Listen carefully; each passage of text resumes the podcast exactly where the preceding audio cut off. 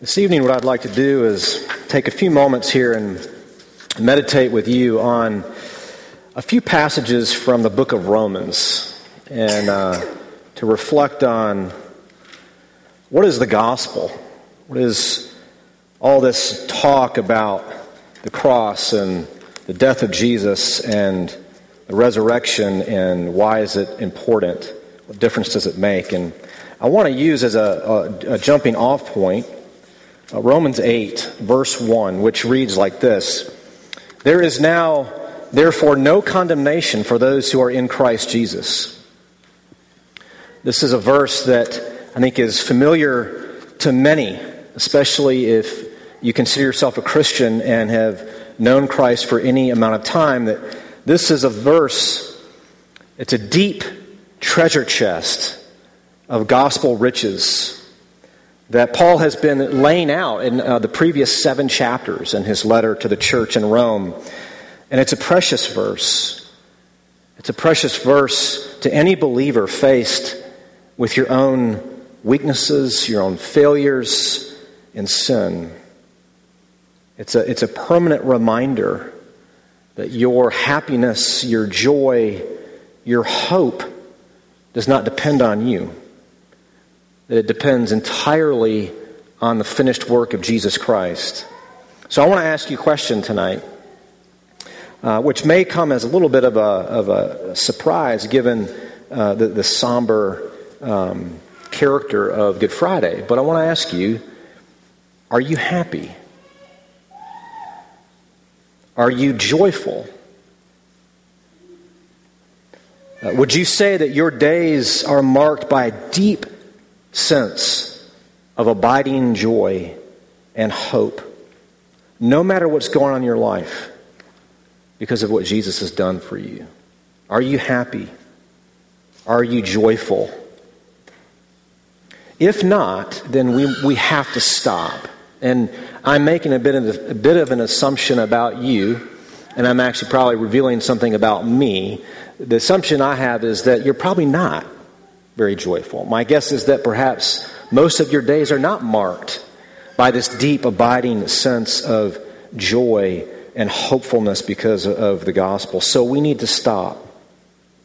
And I want us to look at and go back to the very basics of the Christian message, what makes it good news. And to do that, I want us to uh, talk about and look at some of these verses to figure out how to bring the cross of Jesus into the very center of your life. And to do that, you need two basic truths, two key principles that Paul teaches us in, in the first part of Romans. What he teaches us is that we, first of all, we need to have a true conviction of sin. That you need to experience a true conviction of sin. And second, that we have to rest in God's way of salvation in Christ. If, if you were ever to have this joy, this, this happiness that the scriptures speak about, that's eternal, we need to have a true experience of conviction and we need to rest in God's way of salvation in Jesus. So, to put it in really simple terms, we have to go down before we can go up. We have to be brought low before we can be lifted up. So, first, let's look for a few moments here at, at the idea of what Paul means by a true experience of conviction for sin. Central to Paul's argument in the first three chapters of his letter to the church in Rome is summarized in verses 22 and 23 of chapter 3 when he says, For there is no distinction, for all have sinned and fall short of the glory of God. Paul's point here is pretty simple on the surface of it. That he's essentially saying, doesn't matter who you are, where you're from, whether you grew up in the church, whether you did not grow up in the church, whether you consider yourself a religious person or religious person, an irreligious person, or to the people whom he's writing, whether you are Jewish or you're Gentile, it doesn't matter. He says there's no distinction. He says no one is righteous. No one seeks for God. No one does good. Not even one person. There is no distinction. Now, perhaps you've heard that before, and perhaps you even believe that. But my question for you and for me is has it humbled you? Has it humbled you? Has it brought you low? Has it led you to despair over even your very best efforts? If not, let me suggest that you've yet to grasp what Paul means when he says there is no distinction. Let me tell you what I mean. Why does Paul say that? Why does Paul not just say, all have sinned and fall short of the glory of God? Why does he say there's no distinction? I think the reason that he says that is because we relentlessly compare ourselves to other people. Our first line of defense against Paul's claim, the Bible's claim that all have sinned and fall short of the glory of God is essentially we say, we might not say it out loud, but in our hearts, what we say is, well, at least I'm not as bad as that guy. We compare ourselves. We draw distinctions.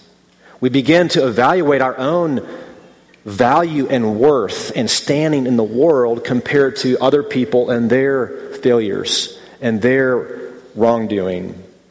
It's essentially pride looking to justify your existence. So, how do you get out of this? How does this whole idea of Paul, when he says there is no distinction, how do you stop doing that? How does Paul's claim and indictment of our dire situation take hold and humble you in order to lift you up? I think the only way to, to, to know yourself as a sinner, according to the scriptures, is not to compare yourself to other people, but to come face to face with God's law. Now, most of us, when we hear that word, the God's law, we think of the Old Testament, we think of the commandments, maybe especially the Ten Commandments, most of which are negative. Don't do certain things. And you might be inclined to think, well, I don't do those things, so I'm not like those other people. Or I haven't done some of the same things other people have. And you, again, you might not say that out loud, but how that works in the human heart is you begin to think you're not a sinner, or at least not like that person. But Jesus doesn't let us off the hook. When asked in, in Mark's gospel, what is the greatest commandment? Jesus says, You shall love the Lord your God with all your heart, with all your soul, and with all your mind, and with all your strength. This is the first commandment. And the second is like it you shall love your neighbor as yourself. So think of it like this we tend to use other people as a test by which we evaluate ourselves and our place in the world, particularly our standing with God. But Jesus gives you a very different test. Here's the test of God's law that Jesus gives you Are you loving God with all your being? with all of your heart, with all of your mind, with all of your soul, with all of your strength? Are you loving God with all your being? If not, you're a sinner. That's the test of God's law. And it's the only test that can enable you or set you free even from comparing yourself it's the only test that will enable you to hear Paul when he says there is no distinction. See, here's the thing. This is the reason that this is the test of tests is that you were made for relationship with God. You were made to enjoy him and to glorify him, to love him, to receive his love and delight. You were made in his image for perfect fellowship and communion with him. So the real question is, do you know God? Do you know him? Is Jesus Christ real to you? Let me ask you some more questions. Are you enjoying God? Is God the center of your life? Is He the source of your greatest joy? If not, it's sin. If not, according to the scriptures, We are condemned. We are guilty before God. There's a, a pastor uh, who was in uh, in London in the middle of the last century by the name of Dr. Martyn Lloyd-Jones, and uh, in commenting on on these very verses, and then recounting his own experiences with uh, people in his church to whom he has tried to explain this message of free grace, the gospel of justification by faith. This is how he describes what sin really is. He says the essence of sin is that we do not live entirely to the glory of God. Of course, by committing particular sins, we aggravate our guilt before God, but you can be innocent of all gross sins and yet be guilty of this terrible thing of being satisfied with your life, of having pride in your achievements, and of looking down on others and feeling that you are better than others. There is nothing worse than that because you are saying to yourself that you are somehow nearer to God than they are, and yet the whole time you are not. That is the height of sin because it means that you have never realized the truth about God and the truth about yourself. Now, that's sobering to hear that. It's also a very dangerous place to be. Because Jesus himself says he did not come to save the righteous, he came to save sinners. Therefore, a true experience of the conviction of sin under the scriptures and according to the scriptures is absolutely necessary to understanding and enjoying and grasping the beauty and the joy of God's grace. So if you do not have a deep conviction of sin, don't move on. Sit with this. Let Paul's words have their way with you until you begin to see your situation as God sees it. Now, that's, as we say, the bad news. We've gone down. We've looked a little bit here at what Paul means by the conviction of sin. But I don't want to leave you there either. I want to help you to see that the cross of Jesus doesn't just lead you to despair. Rightly understood and rightly received and enjoyed, it brings you back up. It raises you up to new life. And so we need to see God's way of salvation in Christ. And the good news that Paul gives in these very same verses in Romans chapter 3 for us is found in these words when he says, But now, the righteousness of God has been manifested apart from the law. The righteousness of God through faith in Jesus for all who believe.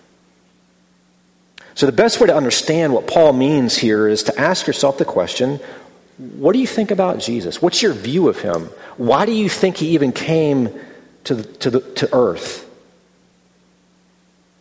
And the answer that Paul gives us here is very straightforward. Paul here tells us in this passage that Jesus came into the world to do for us what we could not do for ourselves, and to take from us what we cannot get rid of on our own, and to give us what He alone can give. He came to do for us what we cannot do for ourselves. How did He do that? What did He do? Well, first of all, He came to love and obey God perfectly as a human being and to love his neighbor and even his enemies?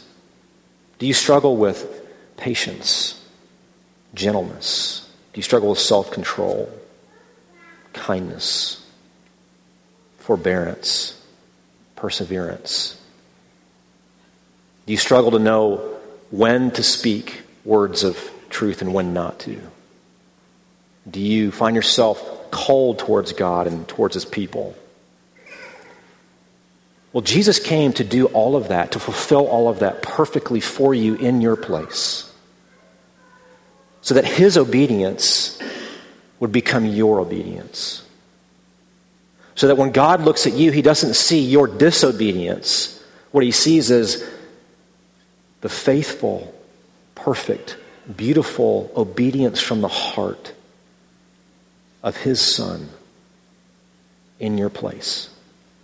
So Jesus came to obey in our place, but he also came to suffer in our place. He came to take responsibility for our sins. He came, as we'll see here, as a substitutionary sacrifice. That's what Paul means when he writes in chapter 3, verse 25, whom God put forward as a propitiation by his blood to be received by faith. A substitutionary sacrifice, an atoning sacrifice, a sacrifice to take that you deserve. You need to, you deserve that punishment, and Jesus came to take it for you. What Paul is teaching us that on the cross, all of our sins have been placed upon Jesus, and God has dealt with them all. He has punished them all there and then on the cross. So that when you become a follower of Jesus and you place your faith in Him, what you need to say to yourself over and over is, My sins have been paid for. 2,000 years ago, on that cross, outside the walls of the city of Jerusalem, Jesus bore the cost for my sin. God has punished your sins in Jesus, and therefore he can justly forgive you. So, therefore, Paul refers and describes God as he is both just, but he's also the justifier. He's just in how he handles and deals with our sin problem, but he doesn't just handle it, he also justifies you. He declares you to be acceptable and righteous in his sight through faith in Jesus. Now, how does all this work? Perhaps one of the best ways in which Paul describes it in one, one sentence is in 2 Corinthians 5 21 when he says, For our sake, he made him to be sin who knew no sin, so that in him we might become the righteousness of God. Here's what he means when he says that. What he means is this that God gives to us the righteousness of Jesus. And he treats us as Jesus deserves to be treated. Do you see how affirming that is? That in the gospel, you receive the righteousness of Jesus, the beauty of Jesus.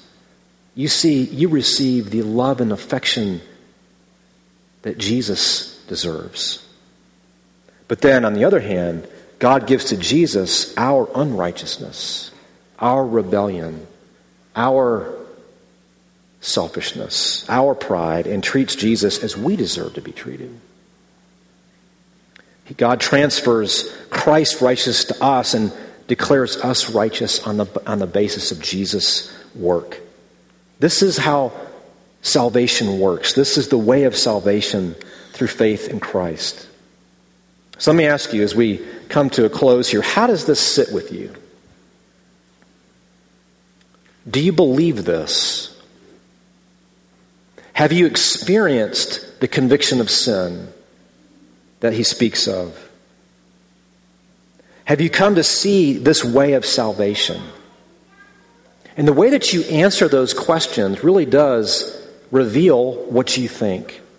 And again, I was helped by uh, reading uh, again from Martyn Lloyd-Jones and how he described uh, folks he talked to about this, how they responded when he would ask them, Do you believe this?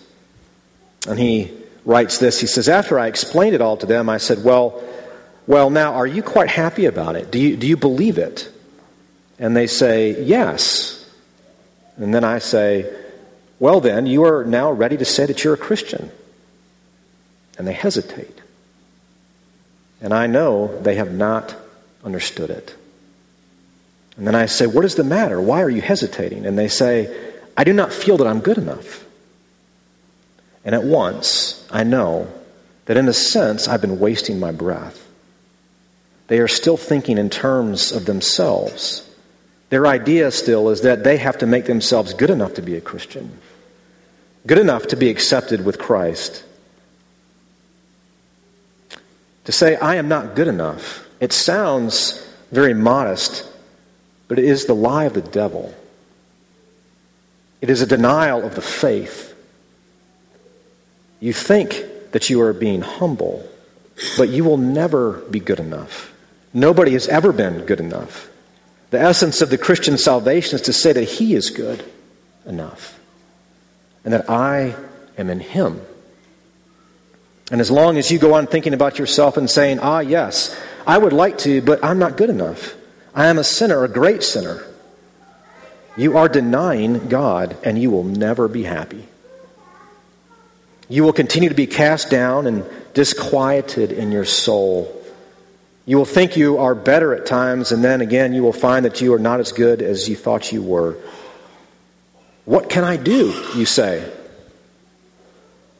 Forget yourself. Forget all about yourself. Of course, you are not good enough. You will never be good enough. The Christian way of salvation tells you this that it does not matter what you have been, it does not matter what you have done. It does not matter if you have almost entered into the depths of hell. If you are guilty of murder as well as every other vile sin, it does not matter from the standpoint of being justified with God. You are no more hopeless than the most respectable, self righteous person in the world. Do you believe that? Are you beginning to see how the cross of Christ is the only source of true joy and lasting hope? You see, we must go down before we can be lifted up. That's why Jesus came. That's why Jesus came to die on a cross. He came down, and he was lifted up. And that will be true for anyone who puts their faith in him. Let's pray.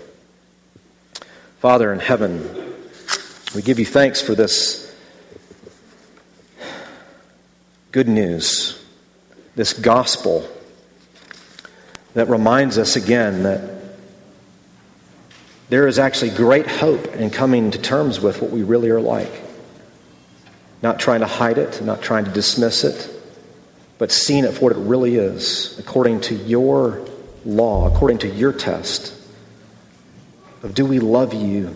Do we know you from the heart? And we give you thanks that you sent your son Jesus, your righteousness in human form, to do for us we could not do for ourselves, so that we might become the righteousness of God through faith in him. For it's in his name that we pray. Amen.